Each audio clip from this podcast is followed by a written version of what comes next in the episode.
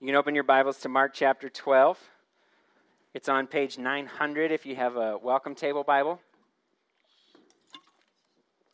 We're going to be looking at verses 13 through 17 today. We're getting close. We've been slowly but surely making our way through Mark and his gospel. I hope it's been refreshing. I hope it's been encouraging to you. I hope it's been uh, you've been able to see the, the greater picture of, of the things that are going on here and really see Christ for who he is, whether you, you this it's the first time or you've been a believer for a long time and, and you're really just like, wow, this really is true about Jesus. And he really is these things. And I really do need to follow him in the ways that Mark is calling me and drawing me out to do that because that's the other goal of Mark's gospel is not only to present Christ and the gospel to us, but then to put it on us to follow Jesus in the way. Okay? And we're going to see more of that today. Mark chapter 11, verses, uh, verse 27 through chapter 13, verse 37 is this, this chunk of, uh, of, of, of scripture in Mark's gospel that um, it, it covers this sort of this one long day where Jesus is in the temple and there's this one after the other barrage of debates between him and all of the religious leaders. Okay, it starts in um, Mark 11 27 with the Sanhedrin. The Sanhedrin was the chief court and governing body of the Jews. It was made up of mostly Pharisees and, and Sadducees, and we'll talk about them in a minute. Um, AKA the chief priests, the scribes, and the elders, is what it says in, in chapter 11, verse 27. And, um, and they question Jesus' authority, right? After he comes in and he turns tables over in the temple and, and he um, pronounces judgment over them and talks about the, the figless tree and, uh, and the fruitless temple. Um, and then the, the, uh, they break out sort of into groups and almost like, like, lining, like lining up in sort of this almost like a town hall discussion, right? They're just like waiting at the microphone for their turn to, to give him uh, the business. And so, um, so it starts with the Pharisees and the, and the Herodians. These are enemies of each other on most fronts, but they're united in their hatred for Jesus. You ever have that uh, where you, you don't agree on anything else except for your mutual disdain for something? My sister and my brother in law had a dog once, and they couldn't agree on a name they liked, but they could agree equally on a name that they both hated, and that's what they called the dog. Okay? Lester. So I hope you don't have a Lester in your family. Actually, I hope you do. I like the name. But, but this is the kind of idea, right? They have nothing in common otherwise except for their hatred, mutual hatred for Jesus. And so they come and, uh, and they're going to try and trap him with a political question. Okay, and that's today's passage that we're going to look at. And then when they're done, the Sadducees will come, and they're made up mostly of, of priests. They are very influential in the temple. Uh, and they're going to try and cha- uh, trap Jesus with a theological question. That's next week's passage. and then the scribes will come after that, and they are the lawyers of the day. They're the interpreters and the teachers of the law. They're, they're usually made up of, of Pharisees. Um, in your Bible, it might say the scribes of the Pharisees. Uh, one of them asks Jesus a moral question based on the interpretation of Scripture, wants to know about the greatest commandment. Now, this is the only religious leader in this line of, of leaders questioning Jesus who actually is genuinely interested in what Jesus has to say. He's not there to trap him, he's not there to attack him. He hears Jesus' answers to these first two groups, and then he really genuinely wants to engage Jesus in a conversation. He's genuinely impressed by Jesus' wisdom, and he's, and he's curious to hear Jesus' response to these things. And so, after their conversation, then it's Jesus' turn to ask a question and, his is about the identity of the Messiah. It's a Christological question. Who, who is the Christ, right? Luke Holderby is going to be preaching on that passage in, in two weeks, all of that with the, with the scribe and, the, uh, and Jesus' question. And then Mark finishes out chapter 12 with, with a warning that Jesus gives about the scribes um, because they're, they're not as cordial as the one who asked Jesus the question about the great commandment. And so Derek is going to preach on that one in, in October 4th. And so that's kind of where we're, we're at. This is where we're heading. Um, it's, it's just this, this one after the other after the other line of religious leaders who Jesus has already condemned through, through his actions and his words at the temple, and now they're, they're basically coming and they're trying to um, overturn what he said. And so today's focus is a political question. Where should the line be drawn between church and state, right? We've heard that phrase before.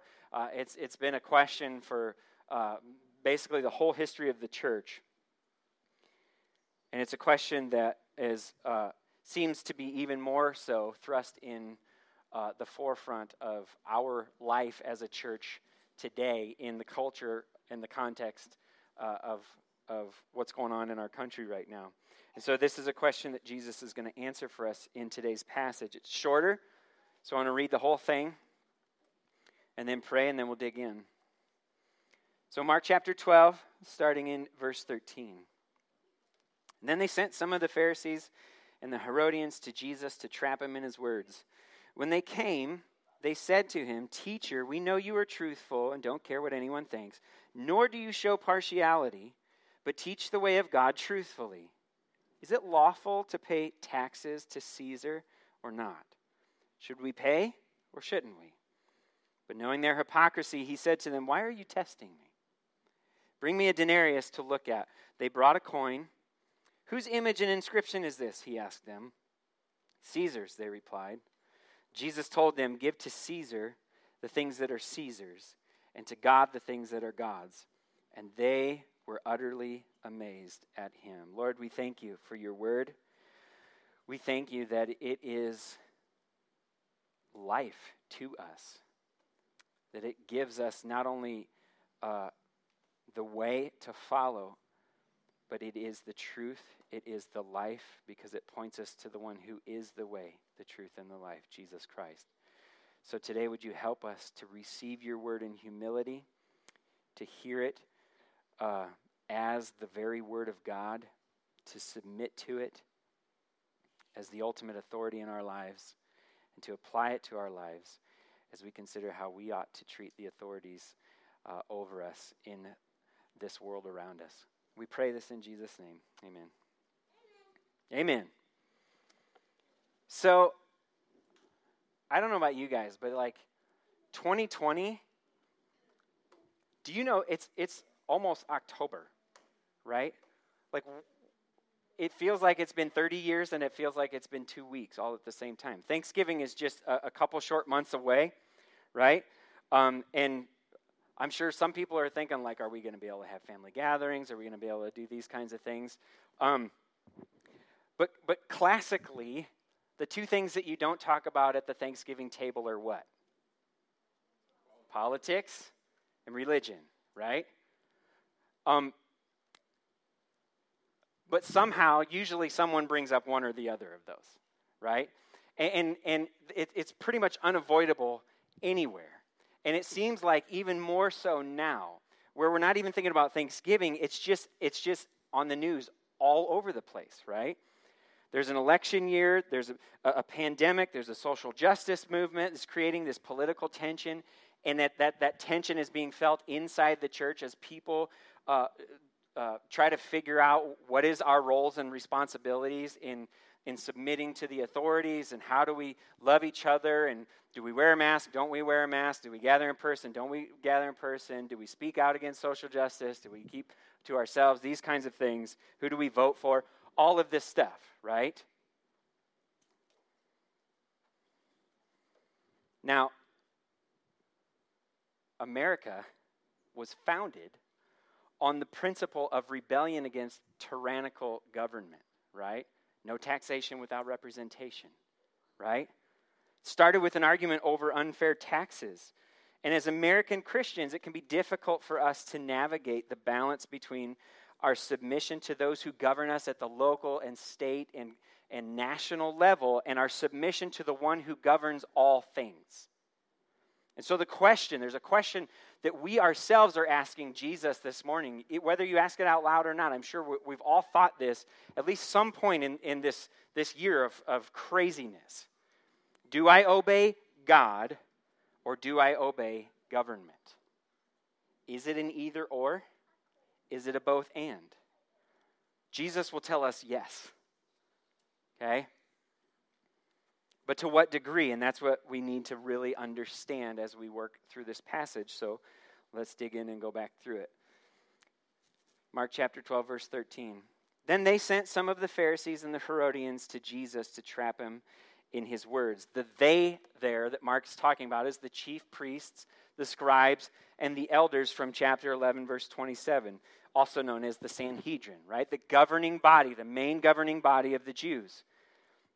And again, the Pharisees and the Herodians, they're enemies on many political and religious issues. The Pharisees are the right wing conservatives, they're the purists, they're the ones that, though they tended to be seen as the re- religious elite because of their legalistic actions and words, um, they were made up mostly of lay people. They were the party for the common man. And, and they hated Rome, but they accepted Rome's governing rule as a divine punishment for the sins of the Jews. And then the Herodians, they would be the left wing liberals in favor of big government. The Roman government appointed Herod as a, as a puppet king over uh, Jerusalem, but under Rome. And the Herodians were this loosely organized group who favored King Herod and his family and sought to, to push his political and, and social and economic agenda for their own advantage. And so they readily accepted Roman rule in order to gain that advantage. These two parties had very, very little in common, if anything, except for their hatred for Jesus. And we remember from chapter 3, verse 6, when Jesus heals the man with the shriveled hand in the synagogue, what does it say? Immediately the Pharisees go out and they begin plotting with the Herodians on how they might kill Jesus. So from chapter 3 all the way till now in chapter 12, these two groups have been conniving together to kill Christ. And verse 13 says that they came to trap Jesus in his words. The Greek word that Mark uses for trap there means to, to capture by hunting or fishing. It's a, it's a pursuit with violent intent, which, which makes what they say in the next verse all the more ironic. Look at verse 14. When they came, they said to him, Teacher, we know you are truthful and don't care what anyone thinks nor do you show partiality, but teach the way of God truthfully. Is it lawful to pay taxes to Caesar or not? Should we pay or shouldn't we? They call Jesus teacher. We'll see every, every uh, religious leader call Jesus teacher. None of them actually mean it. It's this, it's this title that they're giving to him. It's not out of actual respect. They're slippery like snakes, they're serpents, right? This verse is dripping with flattery in the form of backhanded comments trying to lure Jesus in for the kill. But the irony is, even though the Pharisees and the Herodians don't actually believe what they're saying about Jesus, it's really true. They're insincere, but they're actually correct. And what's more, everything that Jesus is, the Pharisees and the Herodians are not.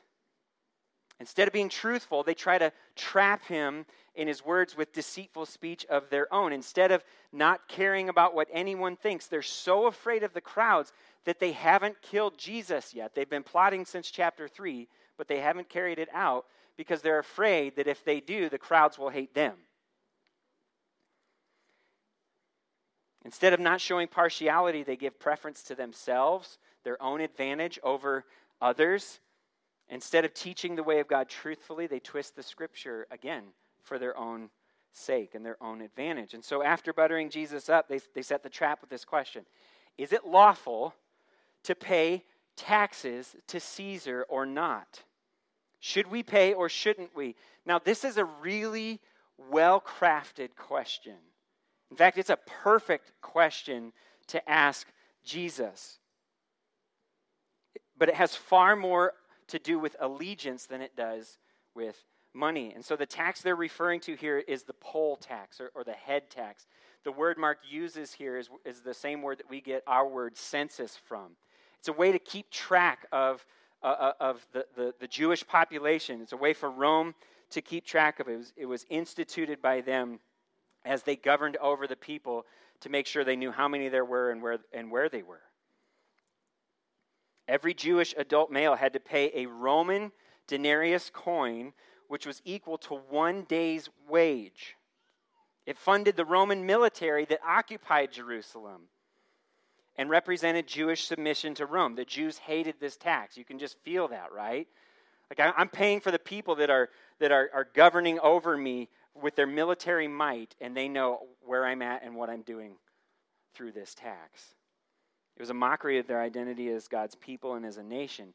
The trap is a, is a coin flip of, of sorts, right? It's, it's a heads I win, tails you lose kind of thing.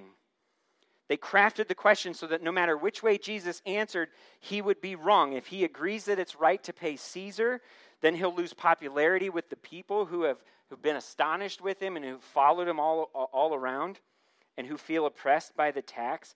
And the Pharisees and Herodians could kill him then without fear of backlash from the people. If he says it's wrong to pay the tax, then the Pharisees and Herodians can accuse him of rebellion against Rome, and then he could be executed for treason. It's a perfectly crafted question designed to make Jesus himself deliver the mortal blow, no matter which way he answered. But again, just like they said, but don't believe, Jesus teaches the way of God truthfully, right? Now, the word Mark uses for way in verse 14, it's the same Greek word he's been using all throughout his gospel. Started in chapter 1 when he talked about preparing the way for the Lord. And all throughout the last few chapters, when they've been on their way to Jerusalem, on the road to Jerusalem, same word, same idea. It's a play on words here, right? Where Marcus is continually pointing his readers back to this idea of following Christ and discipleship. It's far more than just a physical description of the road or a, a metaphorical description of, of the preparation of, of uh, Christ to come, but it is this idea of us following Jesus. He's teaching this way truthfully here when he answers their question. Look at verse 15. But knowing their hypocrisy, he said to them, Why are you testing me? Bring me a denarius to look at. They brought a coin. Whose image and inscription is this? He asked them. Caesar's, they replied. Now, Jesus isn't fooled for a second. He's, he's right, he sees right through what they're doing, right? He doesn't hear this question and go, oh man, that's a good question. It got me. Shoot, I didn't see that one coming. No, he's not even remotely intimidated by their question, as crafty as it may seem to them. You ever been in a debate with someone and you're like, oh, I got it, I got the zinger. And then you don't see that they figured out your tactic there and they just like, nope. He says, Why are you testing me? Same language again that Mark uses in chapter 1 to talk about the devil tempting Jesus, testing and tempting. It's very clear that their, their motive here is, is satanic in nature. There's no denying their evil intent here. Before he answers their question, Jesus tells them to bring a, a, a, denarius. That's the coin, it's the Roman coin used to pay the tax that they're referring to in their question. Now, notice, did you, did you pick this up? Jesus doesn't have the coin, but who does? The Pharisees and the Herodians, right?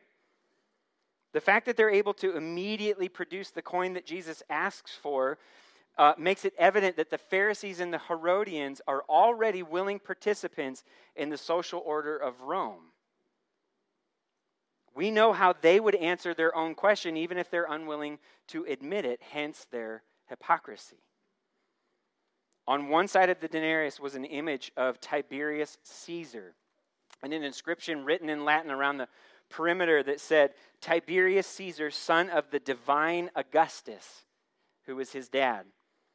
Uh, Caesar was seen as a god in Roman culture. And on the other side it was a picture of Tiberius's mother Livia with another Latin inscription that said, High Priest. And so now we can understand why this is so offensive to the Jews. Not only was it, was it this, this sense of, of Roman oppression where they, they, they knew where they were at all times and, and how many there were, but on this coin was a man claiming to be God and a woman claiming to be a, a high priest. And it goes against everything that God has instituted for his people in the way of worshiping him. And yet, the fact that they have this coin ready in hand while they're standing there, it, it, trying to trap Jesus, the Son of God, the one who really is the Son of the divine, divine himself in nature, and who is the great high priest, The fact that they produce this coin reveals all we need to know about where their true allegiance lies. Jesus knows what's on the coin, he's not unfamiliar with it.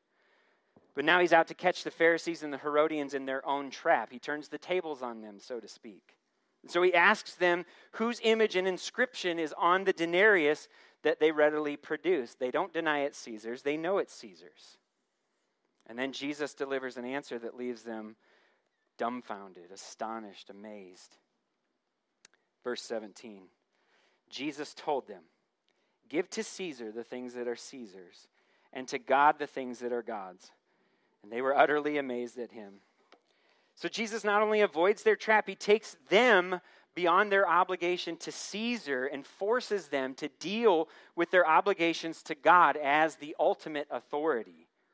Genesis chapter 1, verse 26 through 28 says, Then God said, Let us make man in our image, according to our likeness. They will rule the fish of the sea, the birds of the sky, the livestock, the whole earth, and the creatures that crawl on the earth. And so God created man in his own image.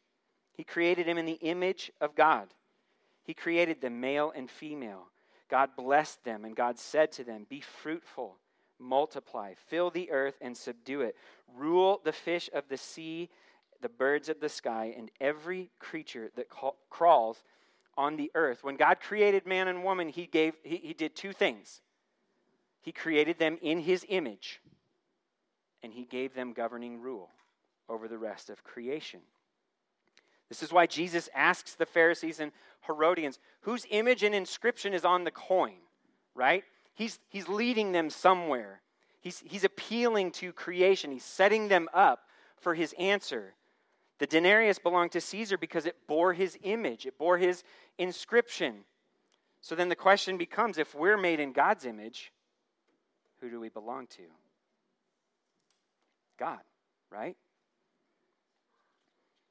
Give to Caesar the things that are Caesar's and to God the things that are God's. The idea here is to give back or to repay the owner of everything what belongs to him. Repay the owner everything that belongs to him. And now the true colors of the Pharisees and the Herodians have been exposed. They're, they're, un, or, or they're willing to accept the authority of the government they hate, but they blatantly reject the authority of the God they claim to love. They readily produce a Roman coin, and yet they readily reject Jesus Christ. They give to Caesar the things that are Caesar's, but they don't give to God the things that are God's. They will not submit themselves to the lordship of Christ. Instead, they will kill the one whose image and inscription they bear on their hearts. In just a couple of days, the Sanhedrin will convene a secret court, a, a, a governing court, and they'll try uh, Jesus and convict him of blasphemy, claiming to be the Son of God which he is.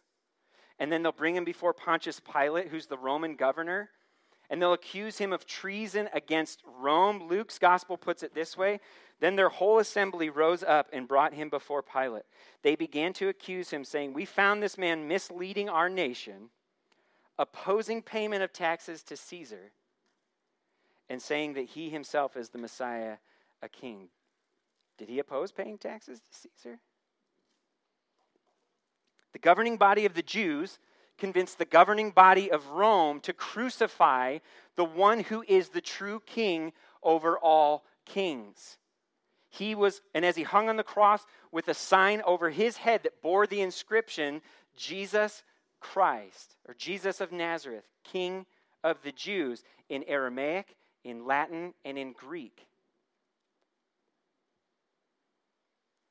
the one who is the very image of God, bled and he died to pay the tax, the debt that we owed for our sin and rebellion against God. And three days later, Jesus rose from the grave in order to restore God's image in every sinner who turns from their sin and trusts in Jesus for salvation. This is where we all must start. Allegiance to God above all else through faith in Jesus Christ, who is King of kings and Lord of lords. He must have complete and total rule over every part of our lives because we are made in His image. We must give back to Him what belongs to Him. our entire self, our whole being. Until Christ rules your heart, guess what rules your heart? Sin. And you remain in debt to God for your sin against Him. And on the day of judgment, payment is due, one way or the other. And if you don't have Christ as your Lord, as your King, through faith in Him, then you will pay the tax you owe by suffering God's eternal wrath apart from His grace. And you, or you will appeal to the one who rules over all things. You will appeal to Him through His Son, who paid that penalty for you by His grace on the cross suffering God's wrath on your behalf so you don't have to. By putting your confidence and your dependence in Jesus Christ and his sacrifice, you are giving back to God what is God's. Repentance and faith means returning to the Lord and submitting to his lordship. So, the real question again this morning is have you done that? Is Christ your king? If not, that's, that's your application today. There's, there's, no, there's no sense in, in worrying about Caesar at this moment if you haven't trusted Christ as your king. Once you've done that, then you can deal with any other authority that's been placed over your life. And so then we have to ask, as Christians, God is our supreme authority, but does that mean that we don't need to submit then to any earthly authority? Remember that when God created man in his, in his image, he also gave us the governing rule over the rest of creation. We govern precisely because we've been made in God's image. It's a reflection of his just rule and reign over all things. In answering the question the way he did, Jesus not only pointed to God as the supreme authority, but he also legitimized civil government when he told them to give to Caesar the things that are Caesar's. He doesn't speak here, notice this, he doesn't speak to whether or not the tax was fair or to whether or not the Roman government uh, was a just government, but he validates their authority to govern. And that's because that authority is designed to reflect God's authority. And God Himself is the one who has established the authority of every governing body on earth. And as Christians, we're called to submit to the governing authorities that our supreme king has placed over us. Jesus himself submitted to the governing bodies even to the point of death because he knew that God was ultimately in control. And Jesus was ultimately submitting himself not, not first to those authorities, but to the will of the Father. In John's Gospel, chapter 19, Jesus has a conversation with Pilate. says this So Pilate said to him, Do you refuse to speak to me? He's asking him, Are you the king of the Jews? Don't you know that I have the authority to release you and the authority to crucify you? You know what Jesus answered? You would have no authority over me at all if it hadn't been given to you from above. This is why the one who handed me over to you has the greater sin. Authority to govern comes from God. If we are to follow Christ's example, and we are, then that means that we submit ourselves to the governing authorities as an expression of our submission to God. Philippians 2 walks us through that.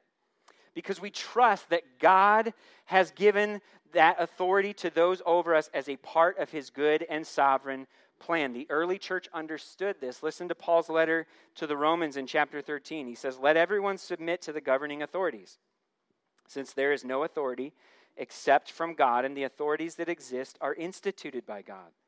So then, the one who resists the authority is opposing God's command. And those who oppose it will bring judgment on themselves. For rulers are not a terror to good conduct, but to bad. Do you want to be unafraid of the one in authority? Do what is good, and you will have its approval. For it is God's servant to do you, for it is God's servant for your good. But if you do wrong, be afraid, because it does not carry the sword for, re, for no reason. For it is God's servant an avenger that brings wrath on the one who does wrong. Therefore, you must submit, not only because of wrath, but also because of your conscience. And for this reason, you pay taxes. Since the authorities are God's servants, continually attending to these tasks, pay your obligations to everyone taxes to those you owe taxes. Does that sound familiar? Tolls to those you owe tolls respect to those you owe respect, and honor to those you owe honor. Do not owe anyone anything except to love one another, for the one who loves another has fulfilled the law. The commandments do not commit adultery, do not murder, do not steal, do not covet, and any other commandment are summed up by this commandment love your neighbor as yourself. Submitting to our governing authorities is an expression of loving our neighbors as ourselves. And loving your neighbor as yourself is, a, is an expression of submission to the God who has inscribed his law upon your heart and given you the desire to follow it. That's Jeremiah 31, 33 through 34. Because in Christ you have been made a new creation. 2 Corinthians 5:17 and you're being renewed in knowledge according to the image of your creator that's Colossians 3:10 the one who teaches the way of God truthfully has given you the desire and the ability to walk in it through the Holy Spirit, his Holy Spirit who now dwells in you. That's Philippians 2:13. But there's a question that we still have to answer. There's a question that we're all still asking, right? Is there ever a time when we as believers should not submit to the governing authorities? The earthly authorities that have been placed over us? What if we disagree with the way they govern? What if it's clear that they're acting unjustly and corruptly? Surely Mark's readers could relate to this dilemma as they underwent the harsh persecution and death at the hands of Nero, a crazy, crazy man, and the Roman emperor. We have to look to Jesus for our answer. He knew that the Roman government was not a just government, and yet he still told the Pharisees and the Herodians pay the tax. Give to Caesar what is Caesar's. This is the model that we are called to follow. Until they undermine God's authority and commands, we should submit ourselves to the civil governing authorities over us. Here's the thing even when we question their legitimacy, even when we don't like their policies, even when we suffer oppression and maybe even persecution from them. That doesn't mean that we follow our government blindly. It doesn't mean that we don't exercise our right to vote or use our free speech to graciously and humbly and patiently call out injustice. Doesn't mean that we don't do good things in our communities to, to better them. We're not called to passive obedience, to just sit there and take whatever comes to us. But we are called to loving and faithful submission. We need to understand that no earthly government will ever be perfectly just. Why? Because every earthly government is filled with people who have distorted the image of God through their sin. Adam and Eve failed to govern justly because of their sin, and every government ever since has failed to govern justly the way God has designed because of sin, even inside the church. Even inside the church, where the governing body is supposed to be made up of believers, only believers. Even that is flawed because we're being remade in the image of God. We still have sin to put to death. We still have this battle inside us that wants to submit to other things than Christ. Because God's image is being restored in us through Christ. We ought to seek to correct and improve the governments that we are subjected to as we pray for those in leadership, like Paul tells Timothy. But we must also be slow to rebel against those governments and reject their God given authority in our lives simply because those who govern do so with immoral behavior and policies. And we shouldn't determine the legitimacy of a government based on whether or not it allows or supports the worship of God. even if our government infringes on our constitutional right to religious liberty, that does not give us the right to throw out every other law and live in anarchy. We don't get to go loot buildings and burn things. We still must submit where we can. Civil disobedience, this is what we need to understand. Civil disobedience is only called for when the government requires something that God forbids or forbids something that God requires. In either case, the government is attempting to force us into disobedience to God, and we can't do that because that is sin. But until that's evident, we ought to do everything we can to humbly submit to the government because it's not a separate authority apart from God. It is an authority governed by God under God's authority and given to us by Him. I know what you might be thinking. It's hard for me not to think this too. We're Americans, right? We were founded on, on rebellion against the, the government, the oppression. No taxation without representation. Our heritage is rebellion against tyranny, not submission to it. And that may be true.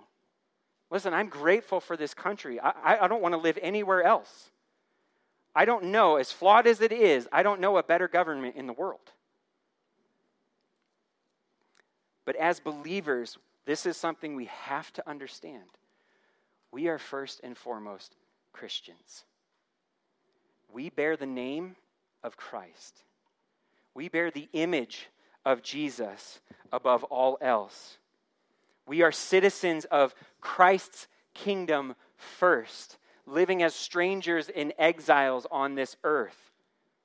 We're not made in the image of a donkey or an elephant or any other political mascot or idol. We are made in the image of God and we are remade in the image of Christ through our faith in Him. He must be first and he must be forever the supreme king of our lives.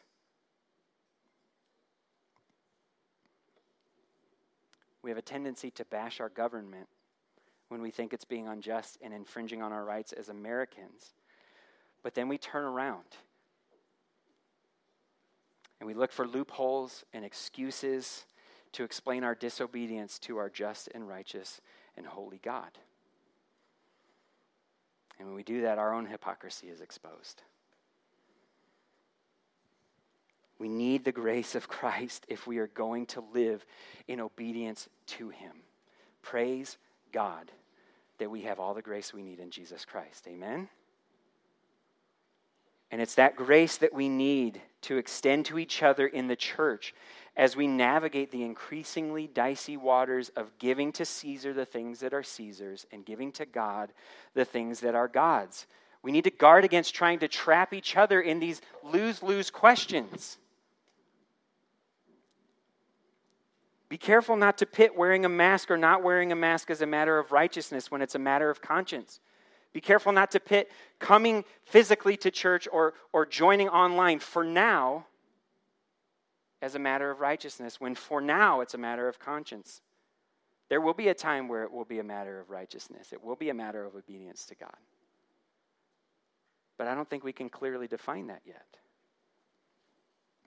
It's true that some churches have been singled out and the government has crossed the line in some states and in some cities, but it's not like that across the board yet. And so rather than anxiously waiting for our moment to rebel, we ought to continue patiently submitting and, to, and serving those whom God has placed over us while we trust that He is the one who governs the governments. If you don't believe that, you will, you will not. You just will, you won't have any peace in serving this, the, the, the rulers of this earth, so to speak. Not the ruler of the earth,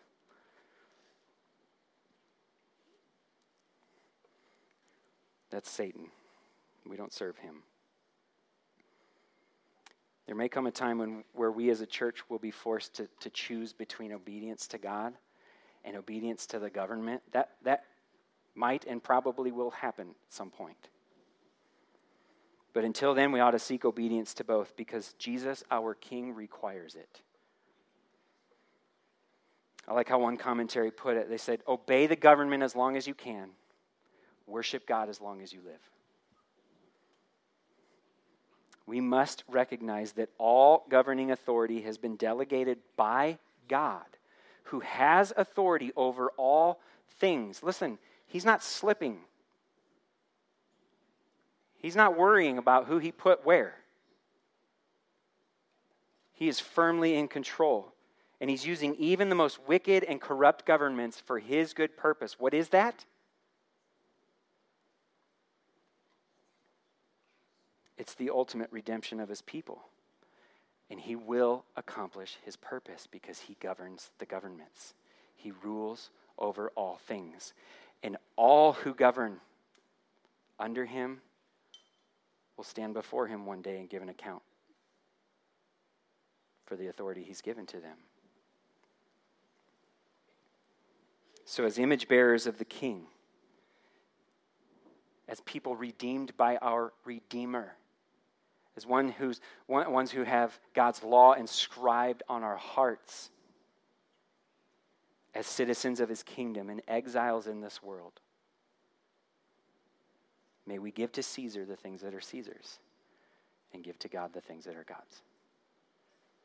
Lord, we thank you for your grace.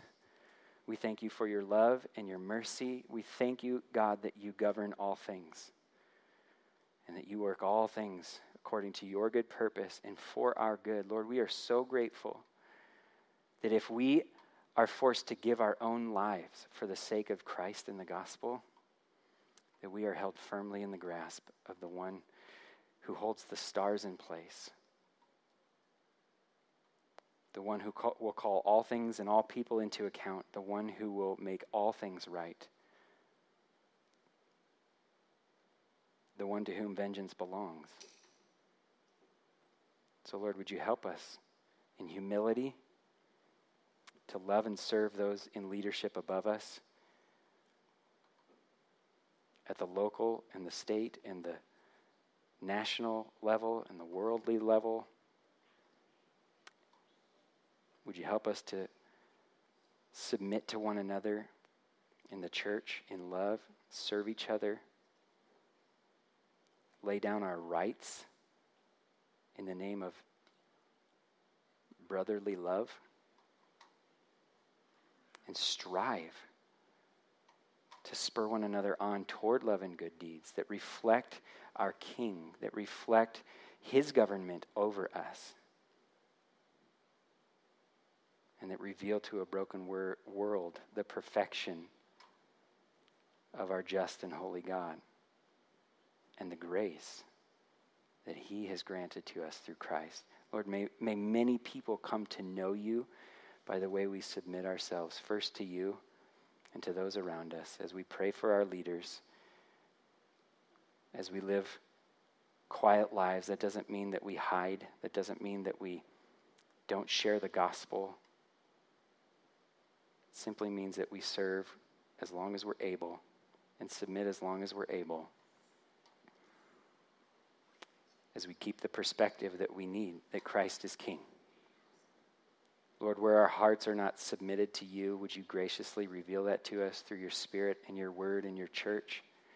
And help us to submit even more so to you as you continue to perfect us through your Spirit and your word and alongside your church all for the glory of the King of Kings and the Lord of Lords, and the good of those who have been remade in his image. We pray this in Jesus' name. Amen.